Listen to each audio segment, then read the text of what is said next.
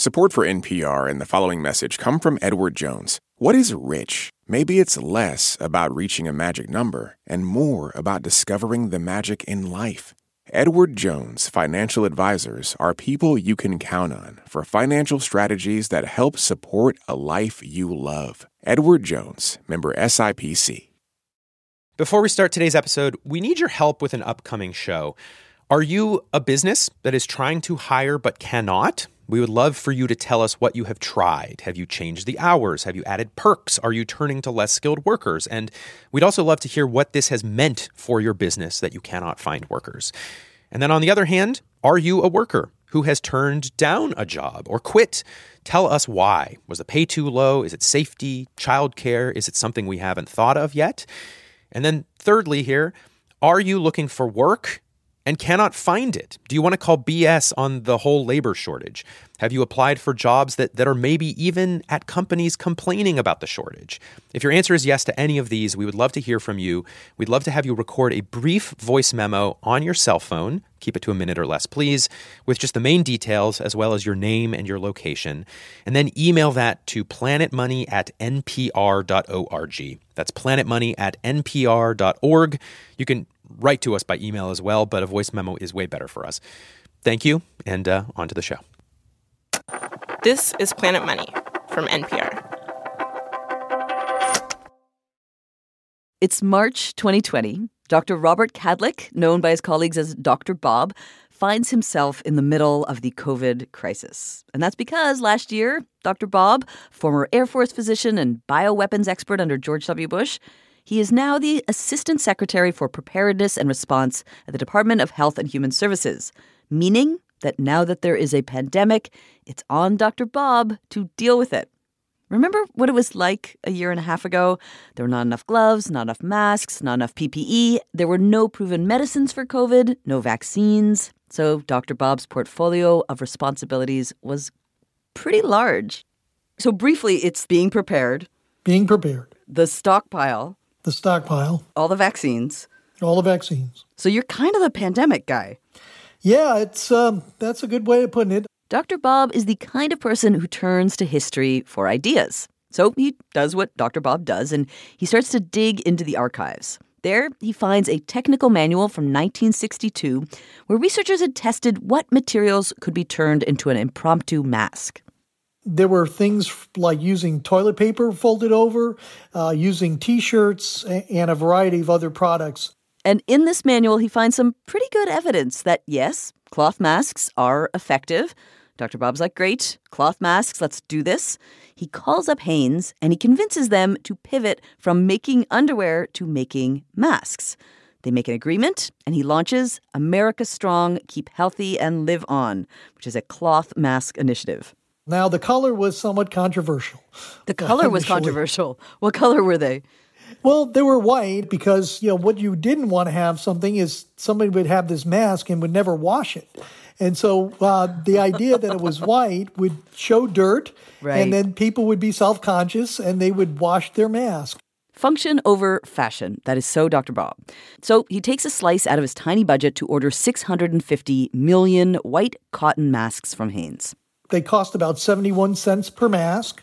Shipping was about 62 cents with the Postal Service, so that we could conceivably um, mail them to every residence in the United States. But you might have noticed you never got a pack of these America Strong masks in the mail.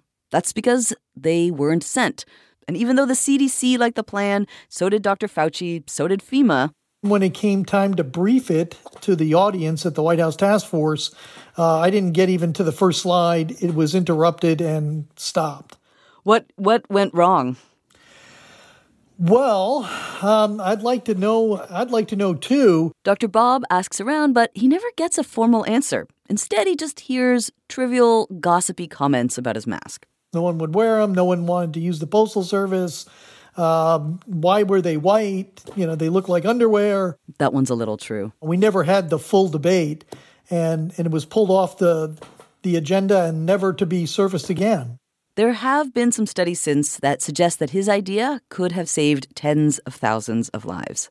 Yeah, that's the one thing that keeps me awake at night, even today.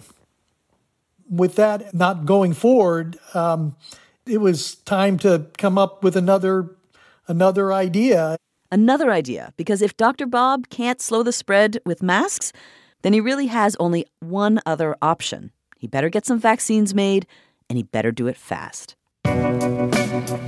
Hello and welcome to Planet Money. I'm Amanda Aronczyk. And I'm Alexi Horowitz Ghazi. Now that we have a few different COVID 19 vaccines, it might seem inevitable that it would happen this way. But a year and a half ago, when Dr. Bob first embarked on his mission, it felt impossible. Today on the show, Dr. Bob's next idea Operation Warp Speed. This is the story behind the story of how the vaccines were made in record time. And one little quick warning this show is going to be a weird, trippy flashback. Like, was this last year? Was this a thousand years ago? There is no way to know for sure.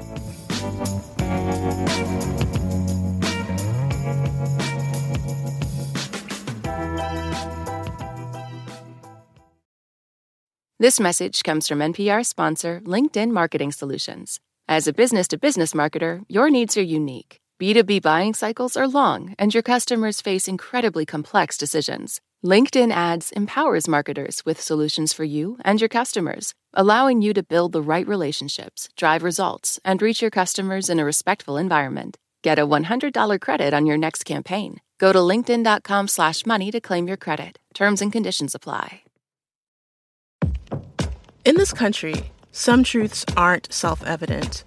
In NPR's Black Stories, Black Truths, a collection of stories as wide ranging and real as the people who tell them, we celebrate the Black experience for all its soul and richness. Search NPR Black Stories, Black Truths wherever you get podcasts. It's April 2020, just a couple of days after Dr. Bob Kadlec's mask idea gets shot down, and he is feeling desperate. He is the government's pandemic guy, appointed by President Trump, responsible for making sure we have the medicines and vaccines we need. But he has got nothing. The medicine cabinet is bare. So he texts some of his closest colleagues and he says, Can you please come meet with me? I've got this idea. Plus, I can offer you an incentive. Well, well, I think there were about three or four pizzas. Uh, they were from We the Pizza on Capitol Hill. They deliver uh, and they take uh, American Express. Five of Dr. Bob's buddies bite. They show up to his windowless office on the sixth floor of the Hubert H. Humphrey building for some pizza and brainstorming.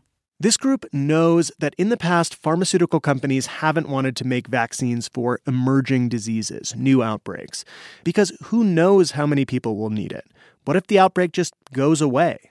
That's what happened with SARS and MERS and Zika there was no one on the commercial side that was willing to invest the money for something that may or may not occur ever again. For the pharma companies, it's too unpredictable a market. They can't guarantee that they'll make a profit. So the big companies don't want to invest in something so risky, and the small companies don't necessarily have the money or experience to navigate all the hoops. So, what about the government?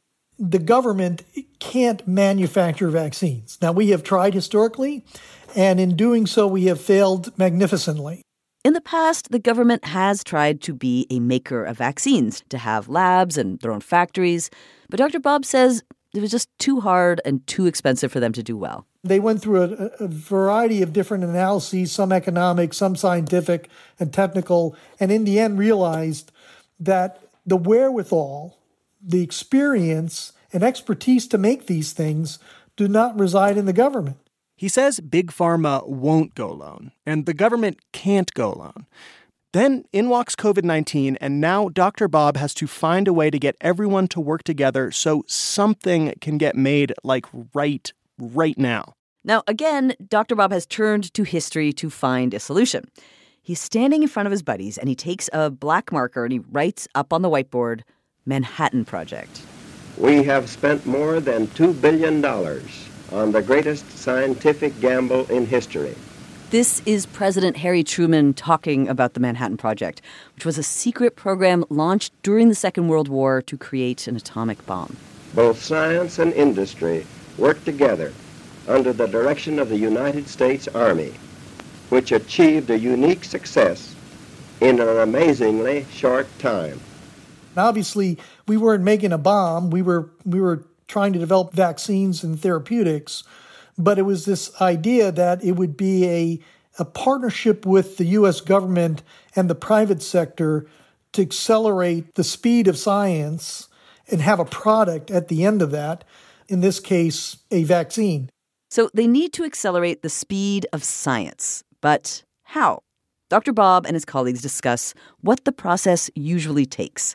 First, there's academic research where they try to figure out exactly what it is they're making. Then there are preclinical trials where they test it on mice and monkeys. That's followed by phase one trials, basically asking, is this thing safe? And then phase two trials where they take a few more people and they see, okay, what's the right dosage? Finally, phase three trials. That's where they're going to get a ton of people and make sure this thing really works. And if it does, now they get it all approved by the FDA. Less than 10% of new drugs get that approval because at any point a vaccine or drug could fail. There's even a part of this whole journey that's known affectionately as the Valley of Death. The way things have been done in the past will not work for a respiratory virus that is quickly spreading around the world. Up until now, the fastest timeline for a new vaccine was four years. Thankfully, Dr. Bob knows someone at the FDA, Dr. Peter Marks. They patch him into the pizza party. Peter Marks, you know, came on the line and we pitched him about this idea of accelerating the FDA approval cycle. Together, they come up with a bold solution. What if they were to run all the parts of the FDA process the animal trials, the human trials, the data analysis all roughly at the same time? It's basically taking a string, as linear as it is when you hold it end to end, and folding it on itself to take the processes that are typically done sequentially and doing them in parallel. Dr. Bob loves this idea. And what if we could also manufacture the vaccine candidates while we're testing them? Now, in normal times, pharmaceutical companies wait until after the FDA gives approval to start manufacturing. Setting up a vaccine factory takes months or even years and millions of dollars. So, doctors Bob, Peter, and company come up with another idea. What if the government pays companies to start manufacturing vaccines before they are approved? Yeah, your product may not get through the wickets, may not get through FDA approval, but we're going to pay you to develop this this product to manufacture it at scale. So that was going to be a role of the US government was to assume the risk of manufacturing at risk. If a company manufactures a vaccine and it's found to not be safe or it doesn't work, they will dump it. But they won't have to eat the cost of making it. So, Peter has ideas about how to make the FDA process move faster without compromising safety. And Dr. Bob has ideas about how to get the government and private companies to work together. They start to hatch a clear plan. It was kind of like the uh, Reese's peanut butter cup experience. Uh, I had the chocolate, he had the peanut butter, and together we were we were in business. They write up a mission statement, come up with a name. Project Peanut Butter Cup? No, they call it Project Warp Speed because Star Trek. Dr. Peter's a huge Trekkie. Aside from the Manhattan Project being their inspiration, they also copy the leadership structure.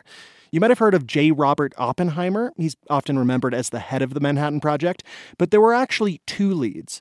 Oppenheimer was the scientific lead, and Lieutenant General Leslie Groves was the operational lead. Dr. Bob wanted to do the same thing. So it would be a collaboration between the health department and the military. So they don't want to call it Project Warp Speed. The military doesn't do projects anymore. Projects are for the dorks over at NASA.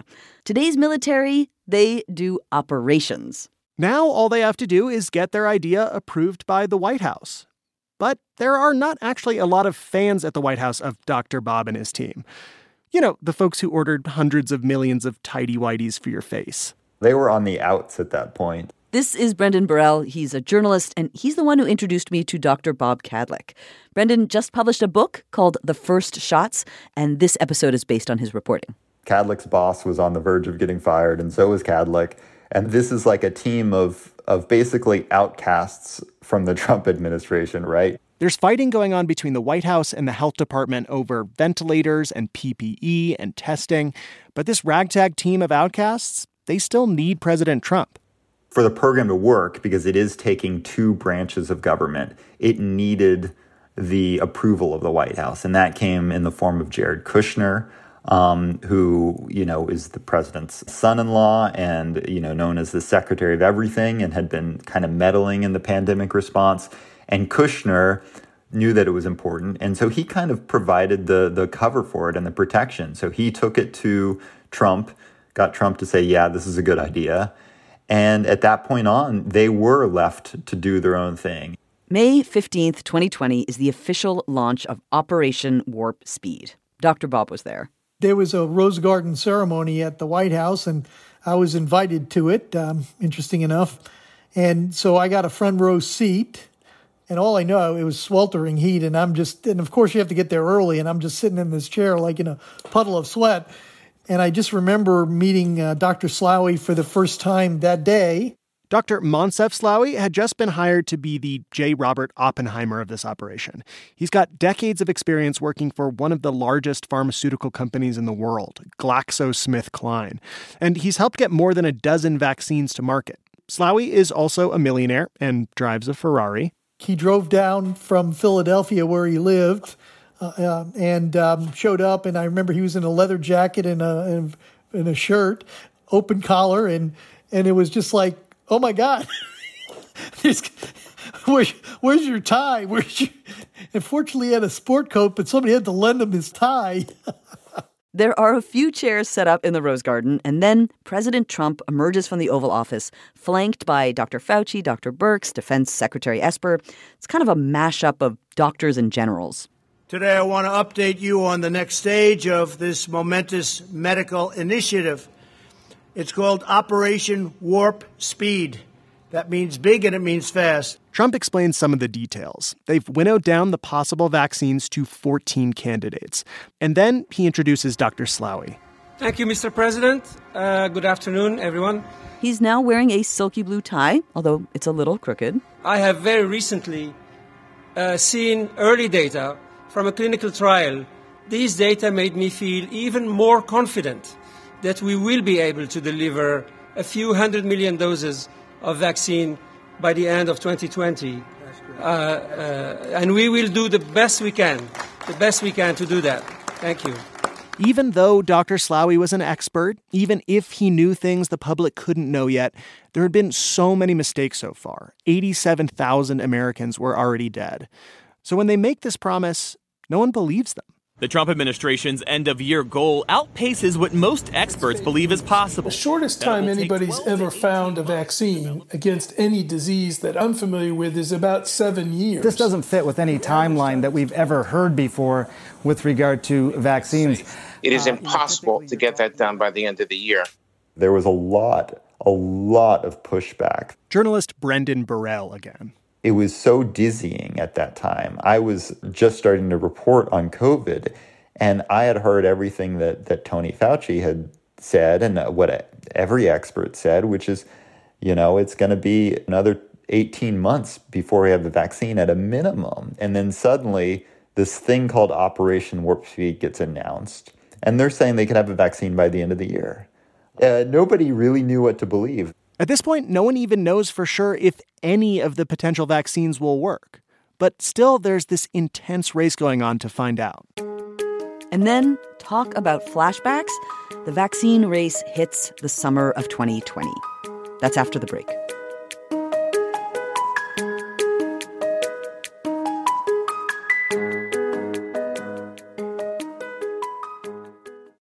This message comes from NPR sponsor Babson College. Discover Babson College's Master of Science and Management in Entrepreneurial Leadership program, an intensive nine month journey that equips recent college graduates with practical skills for today's dynamic business landscape. Tackle real world challenges and emerge with a problem solving mindset. Whether you choose to start your own business or innovate within a corporation, a master's from Babson will help launch your career forward. Apply today at babson.edu/slash msleader.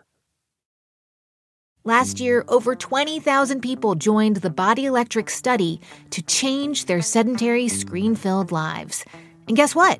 We saw amazing effects. Now you can try NPR's Body Electric Challenge yourself. Listen to updated and new episodes wherever you get your podcasts. In the summer of 2020, Dr. Bob is still trying to keep himself from getting fired, and he's also trying to help Operation Warp Speed meet its deadline 300 million doses ready by January 2021. There are still a bunch of pharma companies in the race. Moderna, unproven vaccine makers, Johnson & Johnson, big company but more talc than vax. AstraZeneca is having some issues, and then there's Pfizer BioNTech.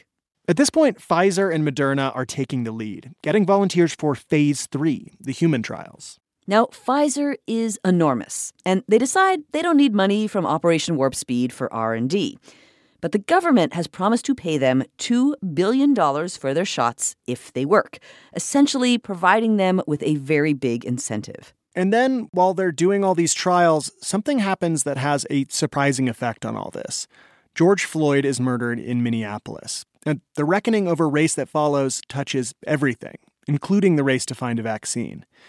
Dr. Francis Collins is the director of the National Institutes of Health. He's actually Dr. Fauci's boss and one of the key players in making Operation Warp Speed happen. I was deeply moved by what had happened in our country and this just glaring example of how we have not gotten past our long and gruesome history of racism.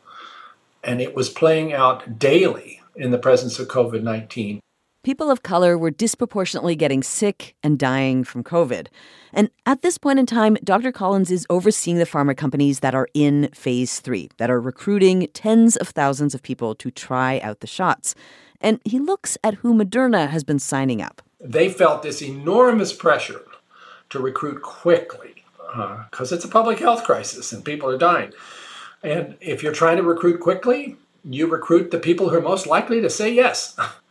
And that tends to be white people, especially young, healthy white people. Dr. Collins goes to Moderna's executive team and he's like, What are you going to do about this? And he says that their response was less than satisfying. I mean, it was hand waving. Right. And um, I, this is where I got fairly directive. And I made a little speech about okay, if that's the strategy you're going to pursue, you may have a vaccine that turns out to be safe and effective for white people, but you will have failed, and we will not defend you. So, at this moment in the pandemic where it feels like every second matters, they pump the brakes. They don't want to go forward with the trials because, Dr. Collins says, if the people testing the vaccine don't represent the American public, the public won't trust the vaccine. Moderna then recruits more people of color. So at this moment, you make this request to diversify the trials. What happens? Does it slow things down a little? uh, it, in fact, did have a modest effect of that sort. But Dr. Collins says just by a week or two. Really, though, Pfizer and Moderna were both doing everything possible to be first. They always denied that it was a race against each other. They kept saying, no, it's just a race against the virus. But really, being first would mean bragging rights forever, plus the first chance at those lucrative international deals. Then, on Sunday, November 8th, 2020, Pfizer gets its first peek at whether its vaccine really works. Their executives gather together at their offices in Greenwich, Connecticut.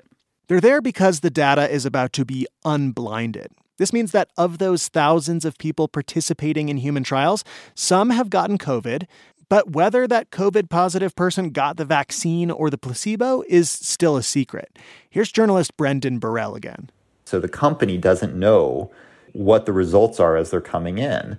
Um, but the company, the company doesn't know. Yeah, I mean, they say it's like going to the dark side of the moon. That's the that's the expression that people use. Uh, you have no idea. You've just sunk, you know, half a billion dollars into this thing, and you're not going to find an answer out until until it's ready. So there's this independent group known as the Data and Safety Monitoring Board. They work for the government, and they are the people who know. They have the the special goggles that allow them to see the results, to see if there's safety problems, and they tell the company they have to halt the trial or tell the company this vaccine is so effective or this treatment is so effective you know, we're going to take the blind off um, and we're going to share the results with you. Now, the FDA had said, we'll be happy if you can make a vaccine that is 50% effective. The Pfizer execs are sitting, waiting patiently to find out how well their vaccine works. They've finished their boxed lunches. So they're waiting around and they start making bets. Maybe it's 60% effective. Maybe 70%, that'd be pretty good. But they really have no clue. Here we go. Yeah. Hello, everybody. Hi, Bill. Hi, Hey, Catherine. Pfizer made sure there was a video team there to capture the moment. Everyone is staring at a phone on the conference table, and then there is the world's longest pause. Good news. We made it. And then the question on everyone's mind how effective is it? The efficacy was more than 90%. Oh my God! They break out the champagne. I love you. Yeah, it was like stunning, right? Dr. Bob remembers when he heard the results. It was like unbelievable. It was like, you know, you, wait, there's got to be a mistake here or something. And then knowing, you know, within weeks later, Moderna's to, uh, to match that, it was just, it was like, oh my God. It, it was like almost you couldn't even dream it possible. It had been just seven months since he wrote the Manhattan Project on his office whiteboard. I got to tell you, though, it was like, yay. Now let's focus on moving, you know, what's next? Technically, Operation Warp Speed did not meet its stated goal. The promise was 300 million doses by January 2021, and instead, by that date, they had distributed 50 million. But in a lot of ways, Operation Warp Speed had been monumental.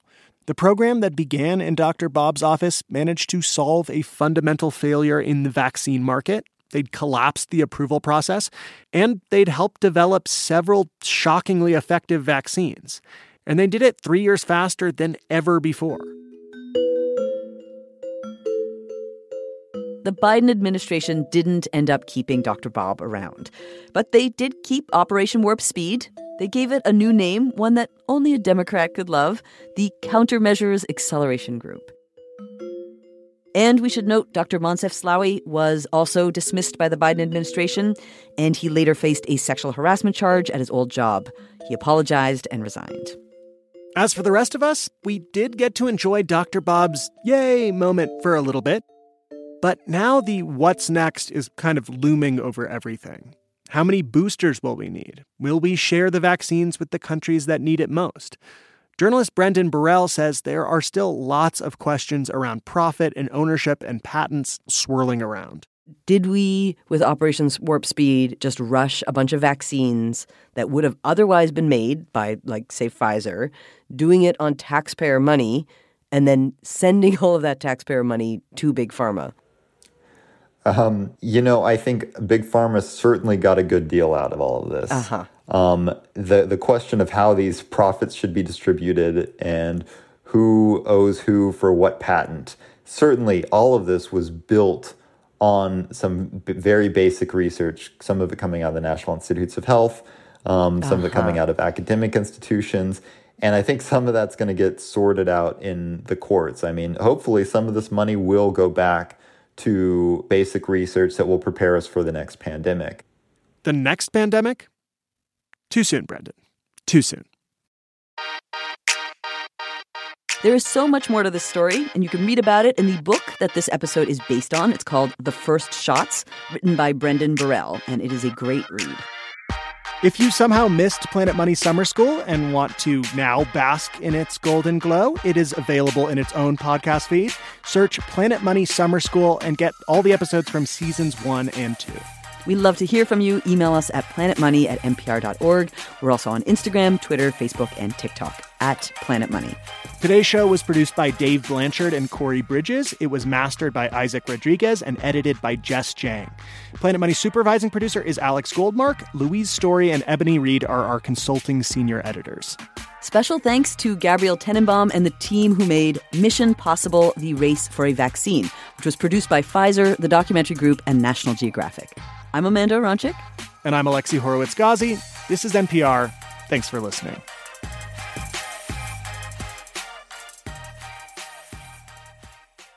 Support for this podcast and the following message come from Humana. Your employees are more than your coworkers. They're the heartbeat of your business. That's why Humana offers modern group benefits designed to protect employees and their families with dental, vision, life, and disability coverage. Humana knows every employee and every business is unique. That's why they listen to your needs and build plans with you and your team in mind. That's the power of human care.